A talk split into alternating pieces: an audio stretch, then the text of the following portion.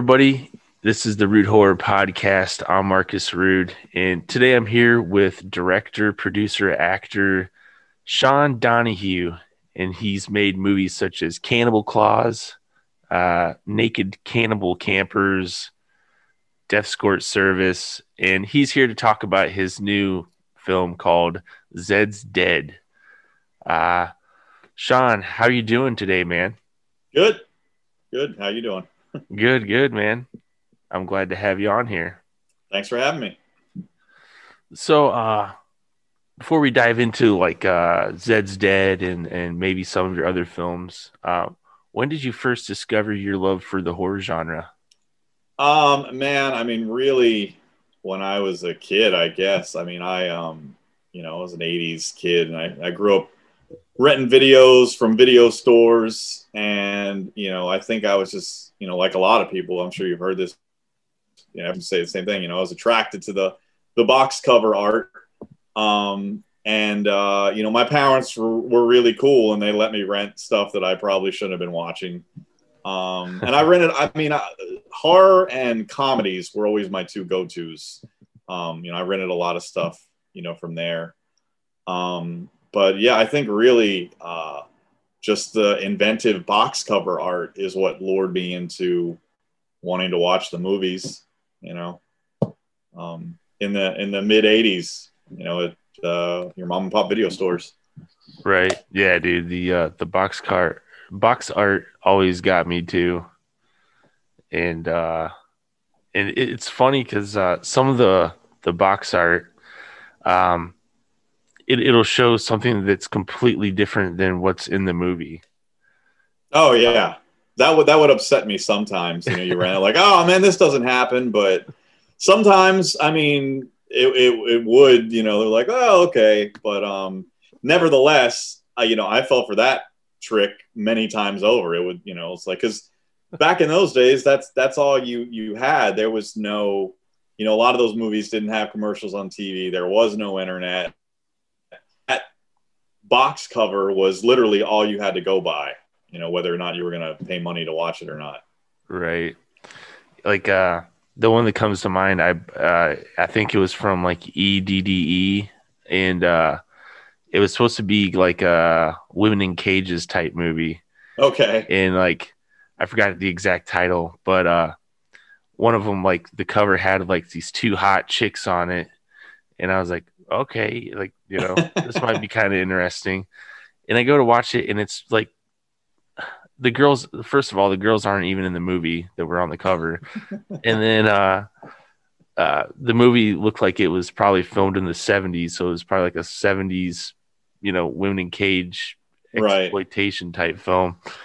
And I was like, oh my gosh, I got sucked into this one by the cover. Yeah, no, I mean that would happen, and I mean I think I think anyone who rented videos knew that was part of the game. You know, like the the box cover arts could be misleading, um, and then sometimes the box cover art was cool and misleading, but the movie was still cool anyway. Um, one that pops up in my mind. Uh, you ever see the movie House? Yeah. Uh, okay. Right. that box cover, if memory serves, was like this weird, veiny looking hand, and it was pushing a doorbell. And for some reason, I don't know, I just always thought it was neat. You know, that scene in the movie never happens. You know that you know you don't you don't see that hand push a doorbell, but nevertheless, the movie was still cool. You know, Right. Yeah, I agree. Um, so yeah, box cover art, man. That's that's uh that's how I got lured in, and then you know, and then you know, just kept watching movies, and uh I don't know, I like horror movies. I don't know why. right. Sometimes you don't really need like a, a definitive answer. It's just I just it's it's you know, I find it interesting, I guess.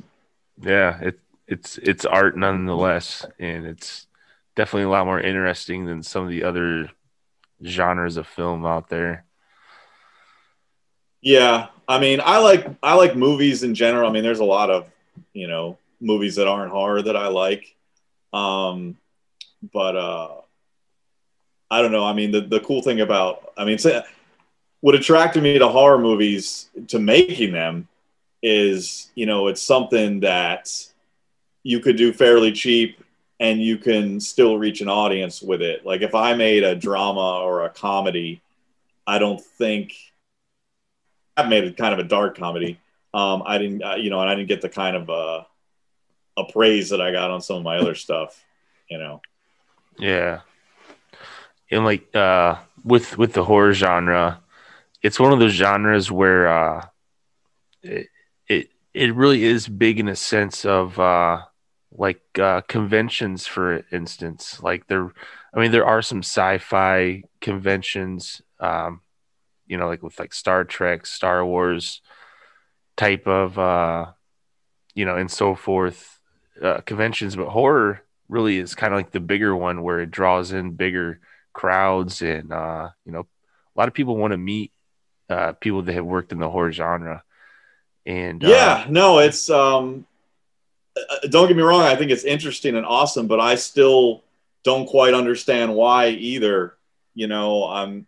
it's like it seems like people that are into horror, they're either really into it or they're not into it at all. And the people that are into it collect movies and posters and T-shirts and hats and toys, and there's no other genre where you see people collecting stuff like that and like I said, I'm not even sure why. Like I don't know why. I mean, I think it's, I think it's cool, and I'm you know just as guilty. You know, um, but I don't know. I don't know why people do it. yeah, it's not like uh, oh man, next week you know there's a, an action convention going on. yeah, you know. Oh, and I might be interested in going to something like that just to like see what it would be like. Um, right. But I don't know. That it sounds odd. You know, it sounds weird. Yeah. like, I mean, action maybe okay, but like uh like romance or like yeah, comedy, like romance, like a romantic comedy convention. right. I don't see. I mean, like Lifetime presents collect. Yeah, like I mean, I mean, maybe I don't know because I've never seen anything like that happen. That might work. I would want to be the guy that tried it, but I'd, I'd be curious to see what the result would be, you know. Right. Yeah. Yeah. I don't know. that, might be kind of a little, little, too uh, far of uh yeah as far as I would go. you know. But who knows? It, it might float someone's boat. I don't know. But uh, you know, th- this kind of leads into my my next question. Uh, how did uh, the Tampa Bay Screams Horror Convention come about, and uh, what can people expect when going to an event? Okay, so Tampa Bay Screams uh, started in 2016, and what happened was, you know, I I had been here for a few years up to that point, and I had done um, some out of state conventions, in state conventions, you know, as a as a vendor, you know, promoting my movies and selling them and stuff like that. And then um, I just got the idea one day. I went to a smaller convention um, and I said to myself, I was like, I think maybe I could do that. You know, maybe I, I should give it a try. So, um, you know, I took a look at some hotel ballrooms, and a lot of them were like overpriced. And I was like, hey, this, isn't going to happen. And then I, I found one that was affordable, and you know, you could only fit maybe about thirty or so tables in it. And I was like, you know, it might be worth trying. So we did our first convention, like I said, in 2016. Uh, Patty was our main guest, um, Frankenhooker, and um, and then it was pretty much uh, vendors, and um, you know it was a lot of other filmmakers in the area in Tampa um, selling their stuff, and you know we had some people selling like bongs and you know just kind of odd. You know, the first convention was really uh, very experimental, but it worked out really good. It was just a one day thing. It worked out great. You know, the convention made money. Everyone was happy. It was a good time. I got all kinds of write ups on it. You know, people like just they they what I think the mainly the people that went were people that had been going to conventions for a while and they had been to a lot of big, bigger cons um, and they hadn't seen something small like this. And you might be like, well, it's a small convention. Why was it so cool? I think what was cooler about it was it was a more intimate experience. Like when you bought something from someone, you got to talk to them for a while, you got to hang out Um, like with with Patty, like she was really cool, and like people got to like really hang out with her and talk to her. Whereas a lot of these big conventions, it's like you wait in line forever, you pay for your autograph, you know, maybe you get a couple words out of the the actor or actress, and then you know you got to move on. And um, and I've tried to keep that same theme. You know, um, uh, you know, my convention, it's just it's one big ballroom. Um, we have a screening room now where we show uh, uh, uh, horror films, um, but it's it's it's smaller. I think there's you know we're a little bit bigger now than when we started. I think it's maybe 45 tables altogether. Hmm. Um, and all the all the stars, all the actors or whatever are in the same room as the vendors. Um, and uh, it's it, you know it's what it's what's working for me. It's what's working for Tampa Bay Scream. So we're we're just trying to keep that going. Um, so yeah, I mean, if you want to go to a more intimate type convention, I think you know Tampa Bay Screams would be a good good example. Right on. Yeah, man. I uh I, I I tend to actually like those type of conventions a little more, you know, just for like like what you said, uh you can actually talk to the guests a little bit longer than like, you know, what you go to like uh you know, like Days of the Dead is kind of a big one right now. Right. And you know, and I like Days of the Dead as well. Yeah, but, th- those are you know. fun too. You know, I, I enjoy those too. Um, but I like, you know, the smaller ones better for different reasons, I guess. You know? Right. I, I agree, man. I agree. And uh, so yeah, I mean that's yeah. that's what you can kind of expect at mine. Sorry, I mean to cut you off. no, no, no, no, for sure. Yeah. Um. In uh, so uh, the 2021 Tampa Bay Screams is coming up pretty soon, actually. Yeah, yeah. Um, here's a little, little. Well, I don't know how well you can see it, but there's a few of the guests. Um, despite uh, COVID, we actually have a really, really awesome lineup. It's probably one of the bigger lineups that we've had. Um, uh, I'll, I'll, rattle off some names. We got uh, Lynn Lowry um, from the original Crazies and um, uh, David Cronenberg Shivers. Uh, we got her, Tamara Glynn, who was an actress, excuse me, in uh, Halloween Five. Um, she's I don't know how familiar you are with that movie. Um, but there's a Halloween party and she's wearing like this this red devil get up and she gets killed with like a pitchfork. Right. Um, yeah. He's gonna yeah. So I always thought that was kind of she's gonna be there. Um, Camille Keaton from I Spit on Your Grave, the original I Spit on Your Grave. Uh, Joel Wynkoop, um, which if you don't know who he is, he's he's been a veteran B movie actor since the 80s. He's in a lot of uh, Tim Ritter movies. Have you seen any of Tim Ritter's movies? Um, Truth or Dare? I think maybe I've seen a couple. I, you know, his name is pretty prominent in the horror genre, so I've seen his his name in some trailers and whatnot. If you haven't, definitely check him out. I, I would recommend any of his Truth or Dare movies or Killing Spree. Um, you know, they're they were the lower budget movies of the '80s. You know, and he was just a you know a regular guy that just you know just wanted to make a movie, and and he made a few, and um, they're really awesome. Um, so anyway, Joel Wynkoop is is one of his actors that he uses very free. Um, that's in those movies. Um, and Joel's Joel's got his own stuff too. He's been directing and making movies for years. Um, so he's going to be there. Um, John Dugan, the uh, grandfather in the original Texas Chainsaw Massacre. Nice. Um, I've never met him, so I'm, I'm pretty excited about that. Um, Marilyn Eastman, which is the the mom that gets killed by her kid in the original Night of the Living Dead. Um, wow. She's going to be there. So, yeah, I'm really excited. I'm a big fan of, of, of, Night of Living Dead. So, it's really exciting to have her. Um, who else? Oh, and um, last but not least, uh, Lisa Wilcox, which is plays the role of Alice in A Nightmare on Elm Street 4 um, and part five, too, I believe. Mm-hmm. Um, as well as we got two of the effects artists that work on that that worked on that movie, uh, uh, Nick Benson and Mick Strawn. They're going to be joining her, so it's kind of a mini Nightmare on Elm Street Part Four uh, reunion, I guess. That's awesome, man. Um, and then we have our vendors. You know, we got a lot of uh, local filmmakers like uh, Dustin Hubbard, the Sleazebox, Chris Woods, um, Steve Rudzinski. Uh, he's not local, but uh, he made a movie called Carousel, Carousel. I can't pronounce it. Okay. Um, uh, J.R. Bookwalter, Um, he's been making movies for years. Todd Sheets. Um, you know, so we got a lot of uh, indie guys coming out too that are going to be selling their their movies. Wow, man. stuff. That sounds Yeah. pretty awesome, actually. Yeah, so I mean, that's another thing we like to do is is we like to get a lot of indie directors um, in because you know a lot of these guys, I don't think they get the uh, the attention that they deserve. You know, they're out there trying to push their stuff just like me, and uh, you know, I, I, I'm a filmmaker too, so I know what it's like. So I, I like you know bringing those type of people in too, so new people can discover them and and um, you know they they get their their shot at it too, man, because it's uh, you know it's hard for doing this. It's hard to make a movie. It's hard to promote a movie.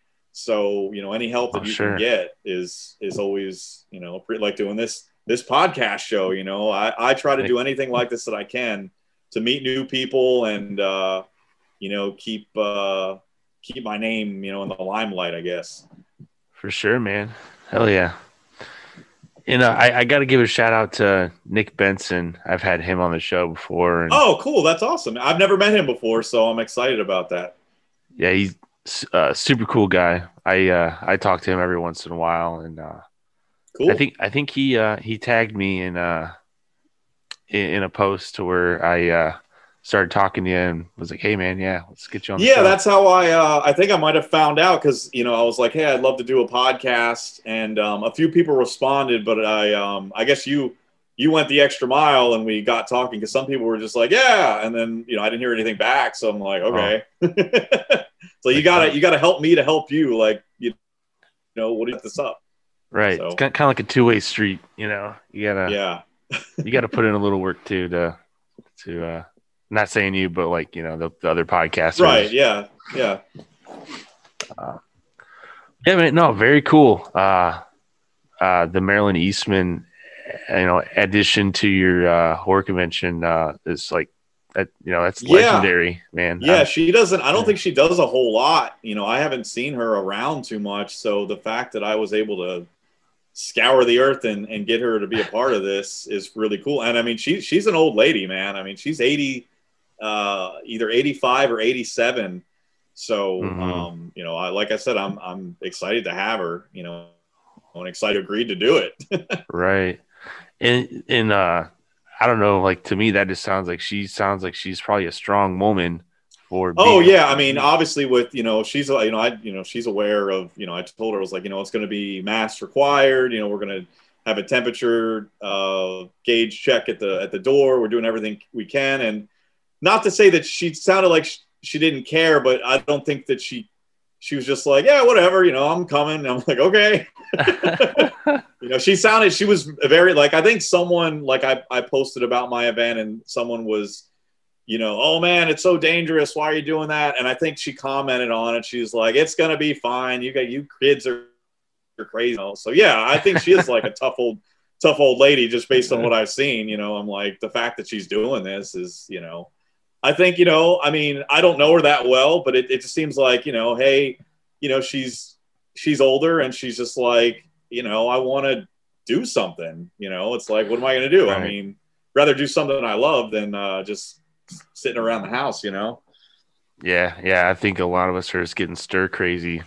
From yeah and that's yeah. another thing i mean this year I, don't you know what kind of turnout i'm going to get because you know on one side there's people are going to come out they're like no i don't want to risk it and then on the other side there's people like man i'm so bottled up i haven't done anything in like a year this is something that's happening that i can do you know i want to i want to do something you know Right. So- Yeah.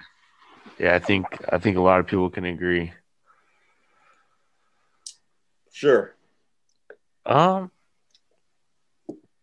let's see. Uh, what can you tell us about your new crowdfunding film, Zed's Dead?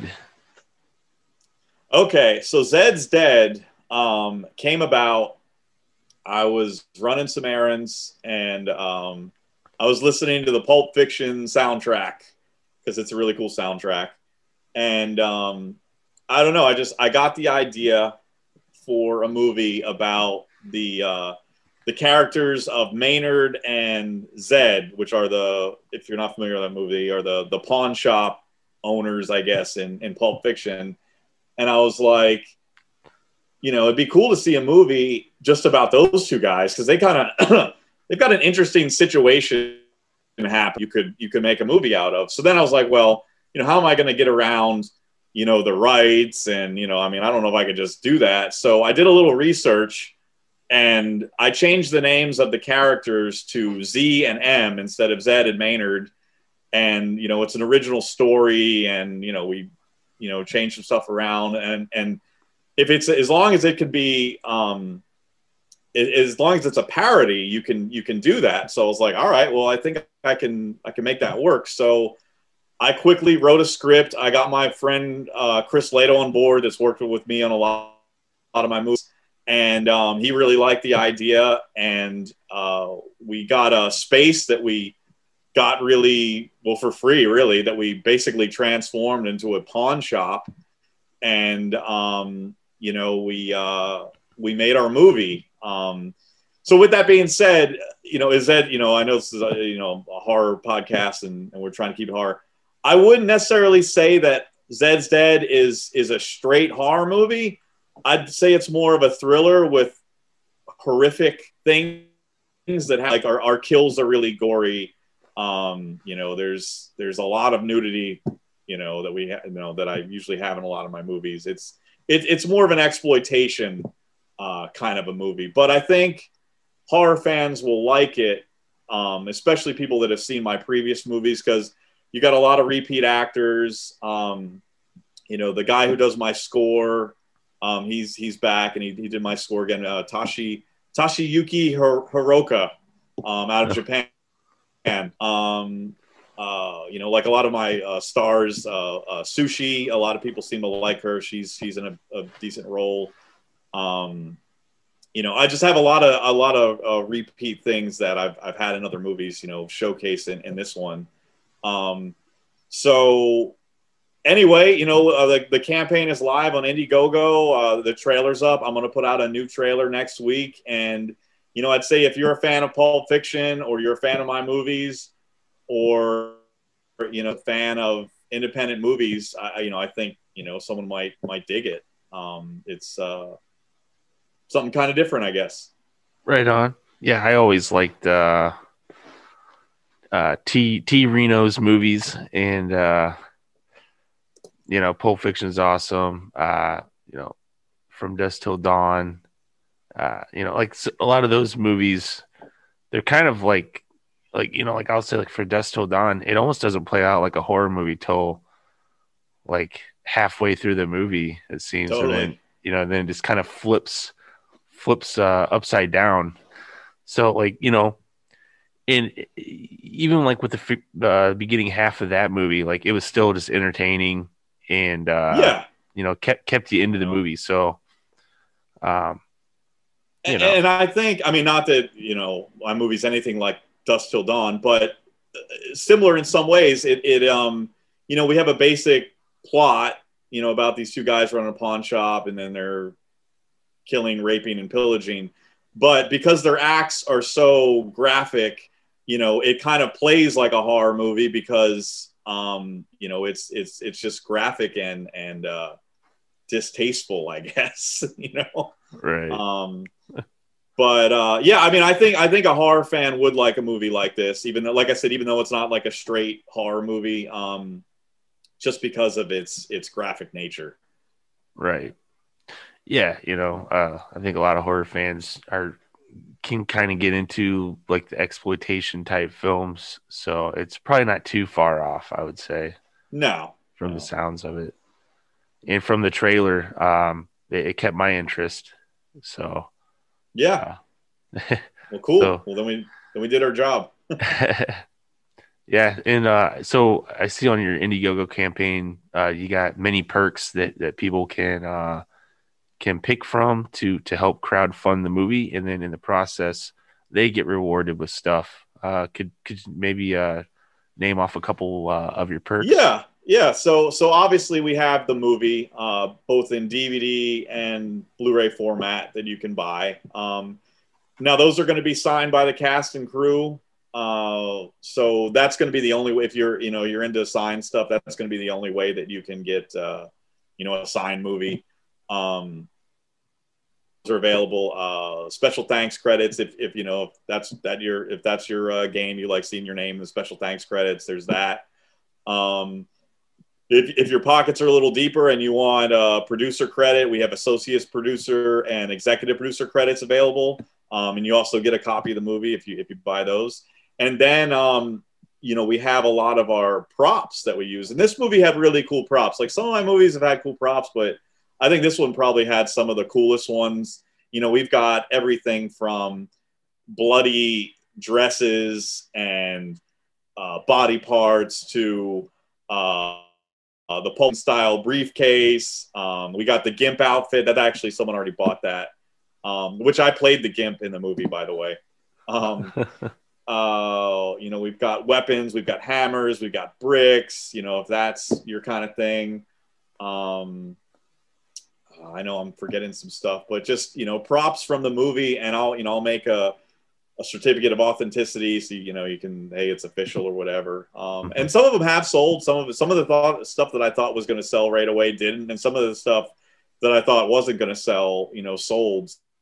So um, you know there is still a lot available you know if you're if someone's interested in that. But um, anyway yeah the campaign's going pretty good uh, you know we got about uh, 55 or 54 days left and um, uh, you know, I'm just trying to push it and, and get as many eyes on it as I can. And, uh, you know, hopefully people like it, you know, at the end of the day, I, you know, it's cool that people are supporting it, but I, um, you know, I tried to make a movie that was entertaining, um, you know, first and foremost. So I hope people find it entertaining when they watch it. Right on, man. Yeah. I, uh, uh speaking for myself, uh, I can't wait to check it out. It, it looks, uh, it looks entertaining and uh, and uh, interesting. Uh, I think uh, is her name Sushi or Suki? Uh, it's Sushi. Sushi. Yeah, she a couple of those scenes. Uh, I was like, okay, that's. yeah, she's uh, she's one of my go-to actresses. She's been in uh, not all of my stuff, but a lot of it. She um, I first worked with her on Escort Service Two, and I think she's been in every one of my movies since then. And a lot of people really liked her. You know, she's got her own fan base too. She um she's a fetish model, and um you know she does a lot of uh like pinups and you know pictorials and stuff like that. And um she's just really cool to have on set. She always uh has a has a positive attitude, and you know seems to be having fun. And um you know we obviously we modeled the uh the poster is is is her, you know, in the Pulp right. Fiction ripoff. You know, so I told her about my idea, and um, I was like, you know, do you think you could take a picture like that? You know, and um, she's like, yeah, I think I could, I could set something like that up. And I was like, perfect, because I was like, that's that's going to be our our cover art. Was that? So wow, wow, that it, it actually is pretty spot on. That's awesome. Yeah, well, I mean, we had to, you know, I wanted to look like it, but I didn't want it to look exact because then it's like, well, then we, then it's, you know, a copyright thing. But I mean, you know, I mean, the the gun is green and the other one it's black. I think in the other one, Uma Thurman has a cigarette in her other hand. The book is oh. different. The lamp is different, and kind of, I always think this is kind of cool. Like, so it, it costs thirteen cents, and the Pulp Fiction one it costs ten cents. Oh, you know? so I mean, there's there's subtle changes, but yeah, but if you know the Pulp Fiction poster like right away, you know what this is. Yeah, you, you'll be able like, to recognize uh, that. Yeah, it's it's it's definitely close enough. You're like, wait a second, you know, I know what that is. Right. Yeah, man, I love it, man. It's it, it sounds pretty interesting, and uh, you know, like I said, I can't wait to to check it out once once it's released. Yeah. Yeah, it'll. Um, I think the campaign's going to end around uh April so then I, you know, I'll have to get copies made. I'll start shipping them late April. And I think, you know, probably like a wide release, probably sometime in May to where it's on like Amazon and stuff like that. Right on. We'll, what we'll shoot for. Heck yeah, man. Um, so, uh, you know, we've been in this pandemic for, for a while and, uh, has it changed or, I mean, uh, has it challenged or evolved yourself working as a, a filmmaker and working in the film industry? Well, yes and no. I mean, so kind of odd. So I made last year. I made three movies. Uh, uh, I Naked Cannibal Campers, Sushi Sex Seance, and then right at the close of the year, Zed's Dead. So normally I've only made one movie in a year. Um, was kind of my track record. So um, the pandemic for me has actually caused me to do more. Uh, I mean, the story with me is I lost my job and I just you know have more spare time. So we were like, well, yeah, but you know, how do you get these actors and stuff? So I mean, the the beauty part about my movies is they can be made with minimal people. You know, you know, a lot of movies are probably suffering and having trouble because they need so many people to put them together. You know, whereas my movies, I don't need a lot of actors. I don't need a lot of crew. I mean, I think on Zed's Dead, we had maybe four official crew people. You know, um, mm-hmm.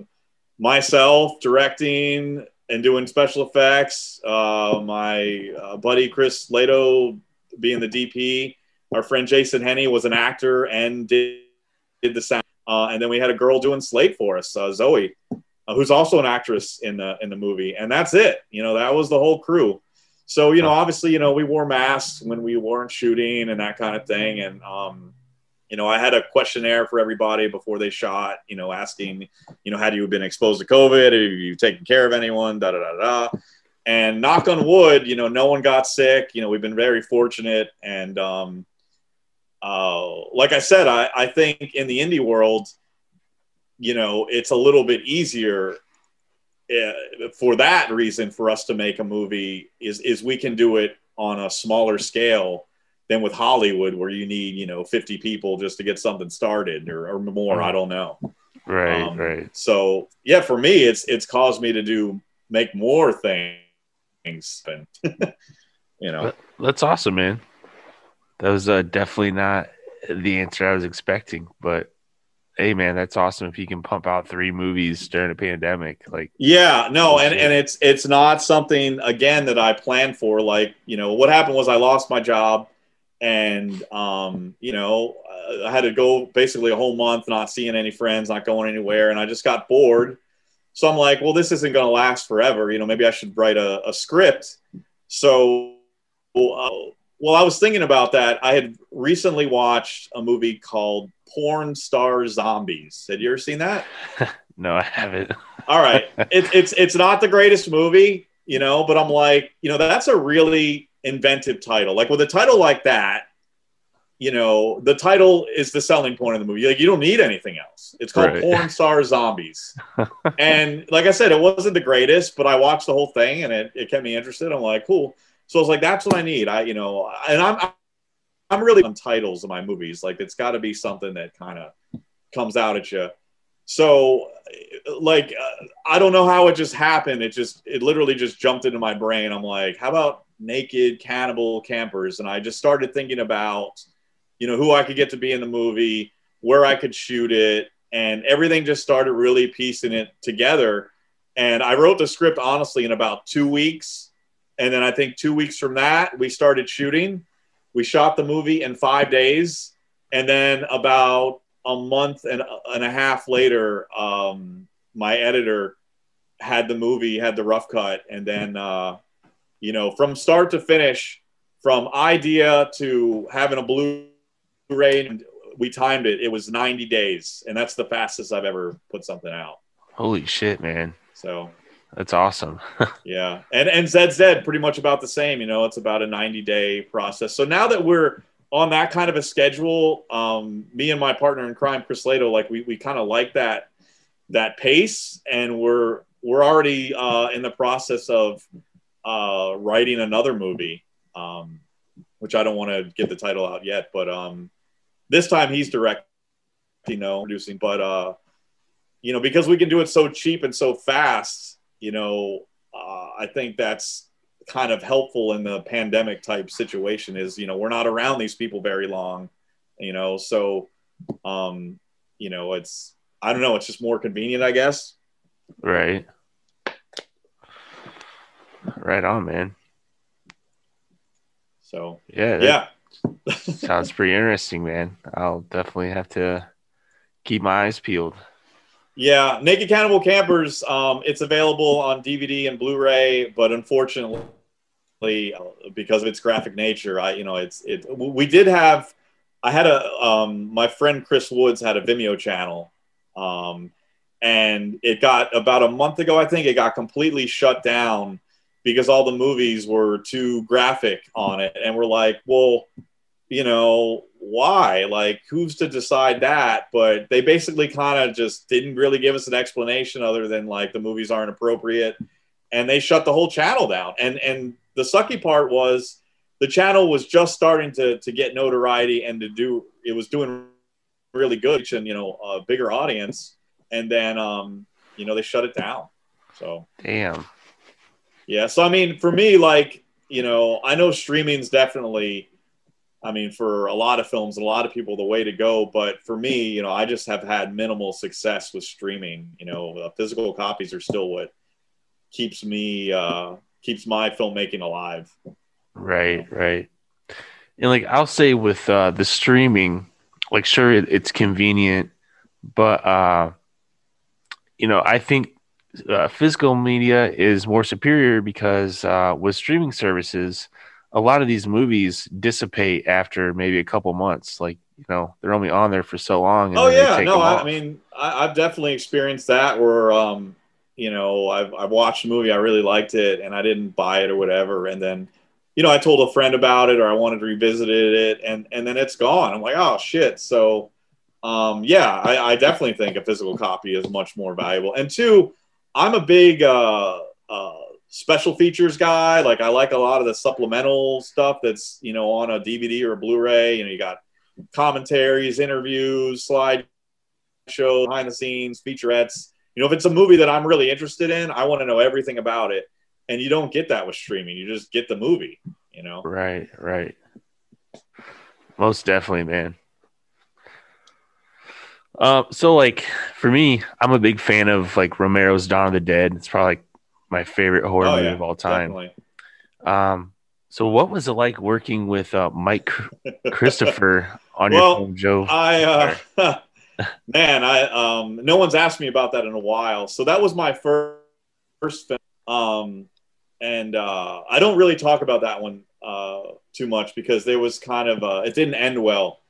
Oh, um, okay. So uh, so I discovered Mike Christopher at a little uh, I guess you could call it a convention. It was it was called the Real Terror Film Festival. It was here in Tampa. It lasted for about three four years, and he was one of the guests there. And um, I was just getting into filmmaking, um, and I was trying to put some stuff together. I had made a couple shorts, and I was trying to put together my project, Joe Vampire.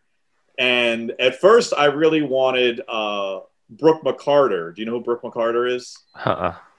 He is one of the uh, actors in the in the Lost Boys. Um, have you ever seen the Lost Boys? Yeah, I've seen the Lost Boys. Okay, you know the scene where uh, Corey Feldman and I think it's Jamison Newlander they they push one of the vampires into a bathtub and he you know he explodes or whatever. Oh yeah yeah yeah.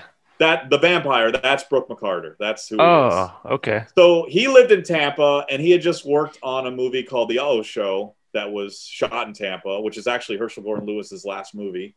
Um, and he was at the the little convention that was at.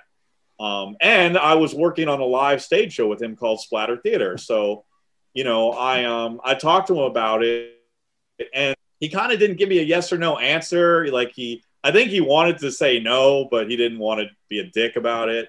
So, you know, I kind of I was moving kind of quick, and he wasn't really responding. So I was like, all right, well, let me try someone else. And I thought of Mike Christopher. I'm like, well, he seems cool. And, you know, I kind of liked his look. I was like, I could see him as a vampire. And um, I approached him about it. And he was kind of a little standoffish too, because he hadn't, it was a lead role and he had never done a lead role before. And I think he was maybe a little intimidated by it. And I was like, look, you know, this is a lower budget movie you know, uh, you're not going to get paid a lot, but it's, uh, you know, it's a lead role. And um, he eventually accepted. And so the story goes, so, you know, I put this movie together with um, some people I don't really work with anymore. And the, the DP that I had on board um, just proved to be really problematic. Like anytime I would direct a scene, he would go over what I said and then tell the actors, no, no, do it like this. Or he would, before I got on set, tell them to do stuff that I hadn't directed. And it was just really, it really sucked. Like, it was just like, I don't, you know, but I was so hungry to make something that I kind of, with that movie, I just kind of let things go. I'm like, you know what? It's getting made. things are happening. It's not what I want. It's it's not, you know. And then also Mike Christopher, um, you know, he always had a lot of input with what he wanted to do with the character. So, I mean, that movie is honestly like 10% my vision. oh man. Um, yeah. So I really just I lost a lot of uh, just creative control on that movie, and I won't go into detail, but um, you know, my relationship with Mike and uh, the DP, who was also named Mike, by the way, which that was kind of confusing on set. um, our relationships just kind of soured and it just didn't go well. And um, they weren't happy outcome of the movie. Um, and they really didn't, you know, help promote it or anything. And, and that movie just, it didn't really do well for me. Um, with that being said, it was a, uh, you know, a learning experience. Like I definitely learned a lot for making that movie. And my next movie, Del- Die Die Delta Pi, I think absolutely benefited me from you know the mistakes that I had you know made on the on Joe Vampire. Yeah. Well, yeah, that's that's kind of a, a shame, but uh, but you know. But yeah, you should check. it. I mean, if you're a fan of the Dawn of the Dead and you know you want to see the Hare, Hare Krishna play vampire, you should check it out. right? Yeah, yeah, because he really didn't have too many roles. No, I mean that's probably his most memorable role. Um, and uh, I don't, I, you know, like I said, we don't really keep in touch much anymore. I don't know what he's done past my movie, um, but uh, he's definitely he's the he's Joe Vampire in Joe Vampire. So, right on, right on. Um, well, maybe we'll for a minute we'll move away from uh, from your films, po- possibly. Uh, so, like, uh, what what horror movies have you been watching lately that you've really dug? Um, I mean, in recent times, I mean, two that come to mind just because I saw them in the past week. Um, I recently watched the uh, the house that Jack built. Have you ever seen that? I I just bought it recently. I haven't gotten around to checking it out. That's funny because awesome. I, I bought mine. I guess it was a Scream Factory sale and I, around Decemberish, and I bought it and it's just been sitting in plastic. And like two days ago, I finally uh, I finally watched it because a friend of mine really liked it and was really pushing me. He's like, "You got to watch it. You got to watch it." And um, I definitely liked it. You know, it was it was a little long for my taste. Um, and I, I, you know, I I like Matt Dillon in the movie, but I kind of would have preferred a no-name actor playing the role uh-huh. for me because I once like a star plays like a serial killer, I can't. Um, you know, I, I, like I'd rather see someone that I don't know that I've never seen before because then it, it, seems a little more realistic to me. Right. You know, because right. it's, it's, like this is like he's not killing anybody. You know. Um, with that being said, I thought he did a really good job. Like I, you know, there's no question that he did a good job. Um, but other than that, like it's a really cool movie. It was just some really uh, kind of grotesque stuff that I just kind of caught me off guard and. Um, you know, it kind of almost felt a little bit like a reality, like the way it's shot. It felt like a reality TV show with Matt Dillon. Like he's almost kind of, he doesn't talk to the camera, but he narrates what he's doing, you know? So it's like he's mm. kind of talking to the audience. So I thought that was kind of cool. And um, huh. yeah, it was pretty interesting. Um, another one I recently watched, probably more of a thriller. Um, it's this movie called The Vanished. Have you heard about that at all? Uh, I feel like there's like ten different The Vanished movies. Well, there's the there's Vanishing, The Vanishing. This one is a new movie, The Vanished. It stars Thomas Jane and Anne Heche. Um, and it's basically about this couple that goes to the woods. They go camping in a big camper, and their daughter turns up missing. So it becomes a kind of a murder mystery movie. Mm. Um, so throughout the movie, there's there's other kills that happen because supposedly there's a uh, an escape uh, convict on the loose killing people, but it it kind of has a really surprise ending. Like you know, I, I don't want to give anything away to you or anyone that might check it out, but it's when you see the ending, it's it's totally not expected, and you're like, I can't believe you know what happened, kind of thing. Um, but it was a really good movie, nevertheless. Um, and I'm not, you know, I'm not a big Anne Heche fan. I, I, just, I don't know, I don't really dig her, but she was awesome in the movie. Um, it's it's on Netflix if you want to check it out. Right on. Heck yeah. Um, I have seen other stuff, but you know, I watch so many movies. It's it's just hard for me to like. Oh yeah, you know, I, I can't I can't remember every everything. Right. Yeah. Yeah. Same here. It's like I I watch so many movies, and then and then I I fall into like little slumps where it's like, man, I have like I watched so many movies at one time. Like I don't get burnt out, but I I kind of stop watching movies for a while, do some other things, and it's like, all right, now I, I Yeah, I got I got yeah. this watch pile building up. I need to start watching. Yeah, it's it's it's um. I don't watch a movie. I, I try not to force myself because I mean, watching a movie should be an enjoyable experience. So I don't want to like you know because I got a watch pile too that's getting out of hand. But um, I eventually get to it all. You know, I eventually watch you know everything. Right. Um, but uh, yeah. Anyway, those two movies they're they're two that I've recently watched that I that I thought were good. Um, Right on. checking out definitely. For sure. For sure. Um, do you have like a, a favorite horror subgenre? Um, I was thinking about that. Uh, I mean, I have a few, but one that really, you know, I like. Um, I guess, I guess you could call it a subgenre, and there's even a subgenre of that. Is is kind of the more like TNA kind of horror movies, like your your sorority slashers, your cheerleader slashers, your um, uh, gym or massage parlor slasher movies where like the theme is basically a nutcase slashing up attractive women um, which i mean i'm sure of that but you know i like the sorority girl um, cheerleader stuff like um, let me think of some examples. House and sorority row uh, uh, spirit camp cheerleader camp um, you know those types of movies. Um, and I mean, I, I made Die Die Delta Pi is a sorority house slasher movie.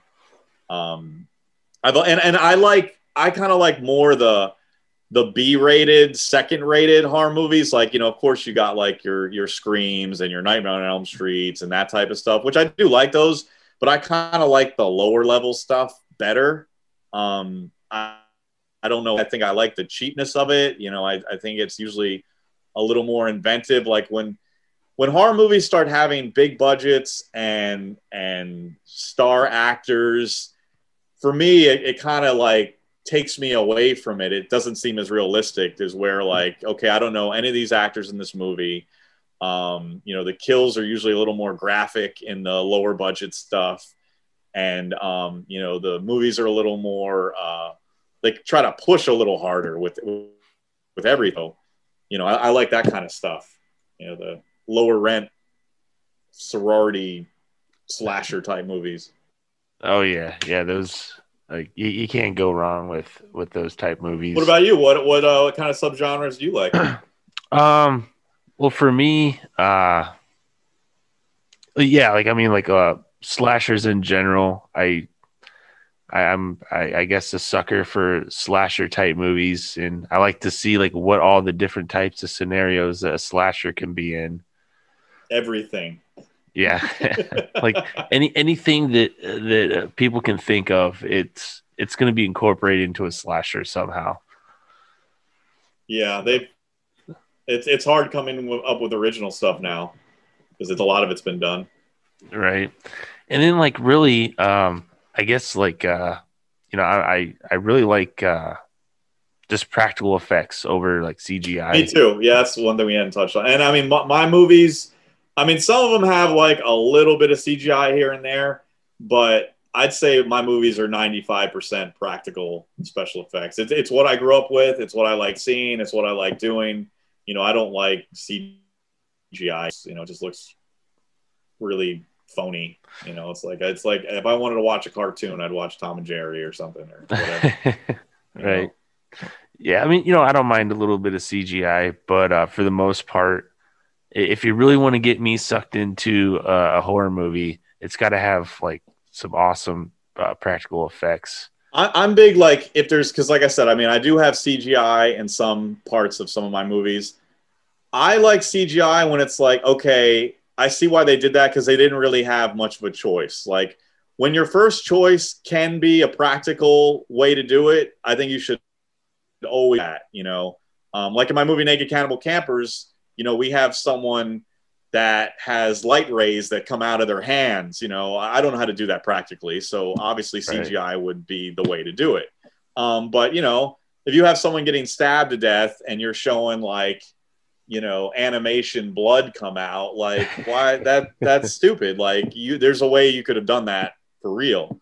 Um, right. So yeah, I, like uh, you know, I, like I said, I don't mind a little bit of CGI as long as it's um, it's it wasn't the first choice you know, it's like, well, I see why they did that. It's like, what else could they have done? You know, um, right. and good CGI to me, if it's good CGI, you don't know that it's CGI if it's done really good. You know, it's like, oh, I didn't even couldn't even tell. Right. like like for that uh commenting on that, like what comes to mind is like uh the newer uh Godzilla movie is actually pretty damn good. Yeah, and I like Godzilla, but I, I kind of I prefer the you know the mechanical puppet Godzilla stuff. I'd rather see that than than a whole CGI'd movie. You know. Yeah. It's, again, yeah. It, it, feels like I'm watching a cartoon. It just I don't know. It's just I'm not. Uh, eventually watch that movie, but um, I'm I'm not in a rush. You know. Yeah. I mean, I'll I'll probably see the the new Godzilla vs Kong, but it's not going to be on HBO Max. Like, I'm not going to pay the no. the big money to see that. I'll wait maybe for it to, you know, come on DVD, Blu-ray, or something. Maybe. Rent it at Redbox or something. Yeah, for sure. Yeah, man. Uh, as far as like some other like, like you know, it, it is hard to to answer what a favorite subgenre is, but like you know, just ones that kind of, you know, come to mind that maybe I enjoy more, or like the ones I mentioned, and then just like, just like B horror movies in general that, you know. Yeah. Yeah. Now, I mean, you know, because when I first started getting into movies, you know, horror movies, you know, all I kind of knew was the mainstreamy stuff, you know, and then, you know, as you start digging deeper, you start discovering you know, directors like Tim Ritter that I mentioned, or me, or uh, Todd Sheets, or J.R. Bookwalter, and and and stuff like that. And um, you know, now um, that's the stuff that I I like the most because you know, being a filmmaker, I can relate to those movies better. It's like, okay, well, they didn't have a lot of money either. They didn't have you know the biggest stars, and let me let me see what they did and how they did it. And if something really impresses I'm like, wow, you know, that's really cool. You know, how did they, you know, do that the way they did? Um, as with when I watch a Hollywood movie, there's no surprise. There's like, well, they had every resource that they needed, you know, and, and you know, it's like they, there's no way they didn't have what they needed to make that movie. They had what they needed, you know. Right. Um, so in just knowing that in the back of my mind, it's not as interesting to me, you know, watching a you know, and a, and a lot of the newer stuff now, like the bigger budget horror stuff that, that Hollywood out is is not attractive to me at all. You know. Yeah, it it's it really has been hit or miss the past few years. Um, yeah, I mean, there, with that said, there's been a couple cool things that come out, but you know, uh, a lot of it's kind of just blah, just eh, you know. Right. Uh, so uh, maybe moving on to to one of your films. Uh, what can you say about uh, Death-Scort Service? Because I know you've made a sequel to that, but uh, and I think that's that's your only movie that you've had a sequel to. So there's got to be something pretty uh, uh, prominent about that one. Uh, what can you talk about Death-Scort? Service? Yeah, so so there's actually there's two sequels to this. There's uh, the third one is called Taste Me, Death-Scort Service. Point. Um, but yeah, there's it's a trilogy. Um, so this movie we made back in 2015 uh, with uh, my friend Chris Woods that co-wrote it and shot it and edited it. Um, so at that point, you know, I had I had made Joe Vampire and Die Die Delta Pi, and Die Die Delta Pi did you know did pretty good. It reached a pretty good audience. I got some decent feedback, um, but you know, a lot of the reviews I was getting on Delta Pi were we want more nudity, we want more gore, you know, is what a lot of people said. So I was like, all right, well, so I wanted to cater to that. I'm like, okay, what could I do that would have that? So I was like, all right, I'm already house movie. I was like, why don't I just make a movie about hookers? I mean, you know, it's like they're they're always getting naked. And then I was like, uh, you know, all the kills I'll make sure are more graphic than I did in in Die Delta Pi. So, um, you know, I quickly wrote a script. Um, I worked with Chris Woods, not Chris Lato, uh, which is another filmmaking friend. And it was the first time me and Chris Woods had teamed up on something. And, uh, you know, we wrote this, we co-wrote the script and we, we set up the, the shoot dates and, and we went out and we made our movie. And, um, um, when we looking at, you know, it, it seemed fun. It seemed cool. It, it, it you know, it just, but it just kind of seemed like business as usual. You know, we were just, you know, doing our jobs. And um, then the movie, you know, got edited. Um, well, Chris Woods edited, and um, you know, we watched it together at first, and we both liked it. We are like, okay, you know, I think this is, you know, kind of edgy and cool, and and um, you know, we thought it was, you know, we thought it was all right. So then when we finally released it, like we had a uh, we had a showing here in Tampa, and we probably had I don't know maybe 50 or 60 people show up and we got a, a really uh, response from the audience because I think they were kind of expecting something a little more less graphic like they were expecting something a little more mainstream and you know this movie I'll, I'll go ahead and say it because the movie's you know older. I mean we have a scene where we kill a girl by shoving a base uh, a barbed wire baseball bat up her vagina you know? And i think that people just weren't and, and it's not like we just do it. Like there's five minutes of that you know it's going. And and there's a lot of other kills like that in the movie. And i think people were just expecting you know someone's throat to get slashed someone gets stabbed or whatever. And because it wasn't that you know we started getting a lot more feedback from um you know just fans that that that, that like that kind of because that was probably the most extreme movie I had, had made up to that. And um, still to this day, it still sells well. New people keep discovering it. And, um, you know, it's the only movie that I've made that, that, that has spawned sequels um, because it's, it's one of sellers. So, um, uh, you know, we might make a fourth one. There's, you know, we've been talking about that for a while. Um, but, uh, you know, I'm really, I'm really surprised and happy with how that movie has done uh, over the years. Right on, man. Yeah, I've been uh, watching the the trailers for them, and they, they look pretty brutal. Well, again, so another problem. Like a lot of those trailers, I think there might be there's like there's like two or three trailers to the movie, and a lot of them have been taken down because they're like, no, that's too much. You can't show that. So again, where you know the streaming aspect of my filmmaking is you know not available. right on, right on. Hey man, uh, this has been a lot of fun chatting with you, and uh, uh, you know, is there is there anything that you'd like to to plug in in uh, like your social media or any merch sites or anything that you like you'd like people to check out? Yeah. So um, if you're interested in checking out some of my movies, you can go to my website. It's uh, gatorbladefilms.com and um, most of my movies are for sale on there. You can buy them, but I mean they're linked through Amazon, so you're going to be buying them through Amazon, which is cool. Um, or you can just you know if you happen to find me on Facebook, it's just Sean Donahue. You contact me directly, and I'll you know I'll sell you a copy just you know on PayPal or whatever. Um, also, my website there's a Tampa Bay Screams page and you can buy tickets for the convention. Um, you know, get a little more information about the convention there. Um, which, by the way, that's going to be March 19th and 20th at uh, the Ramada West Shore here in Tampa, Florida. So uh, if you want to check out me and some of my stuff and some of the actors and actresses in my movies, you know, they'll all be there as well as, um, you know, like I mentioned before, Lisa Wilcox, Camille Keaton, Lynn Lowry, Joel Wynkoop, and a bunch of others. And um, you know, check out uh, my newest movie, uh, the Indiegogo campaign. Just go on Indiegogo and type in Zed's Dead, and it should pop up, and uh, you can buy props and uh, uh, copies of the movie. Right on, man. Uh, yeah, this has been a lot of fun talking to you, and uh, for the listeners, I will put the link to the uh, Zed's Dead Indiegogo campaign in the description of this episode, as well as uh, when I uh, promote this episode, I'll have this uh, or I'll have the link in the uh, in my social media as well.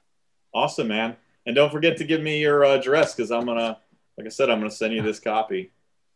Oh yeah, man! I yeah for sure. I I appreciate that too, man. got it. So, all right. Well, uh, thank you, Sean, for coming to the show. Thanks for having me. We'll uh, we'll have to do it again sometime. For sure. Right on. Yes. Yes. Most definitely. All right.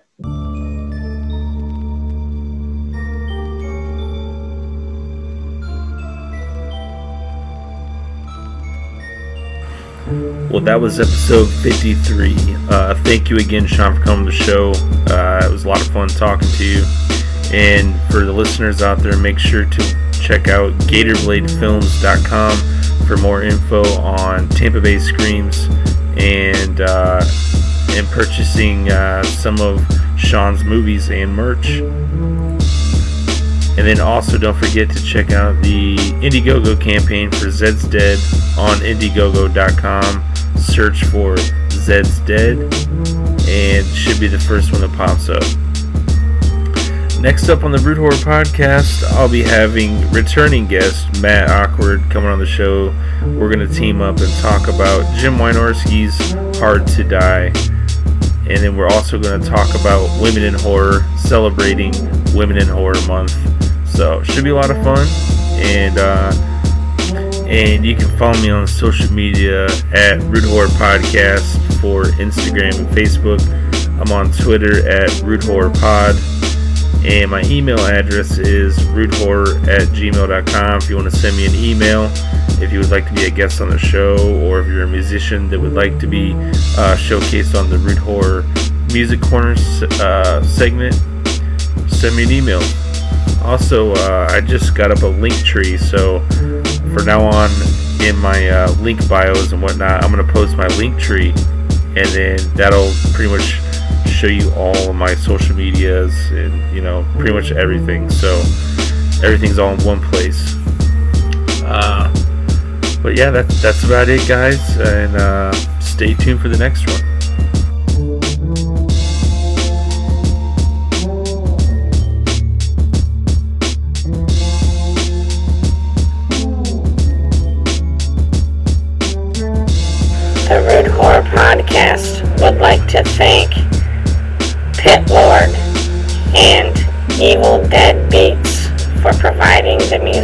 Show.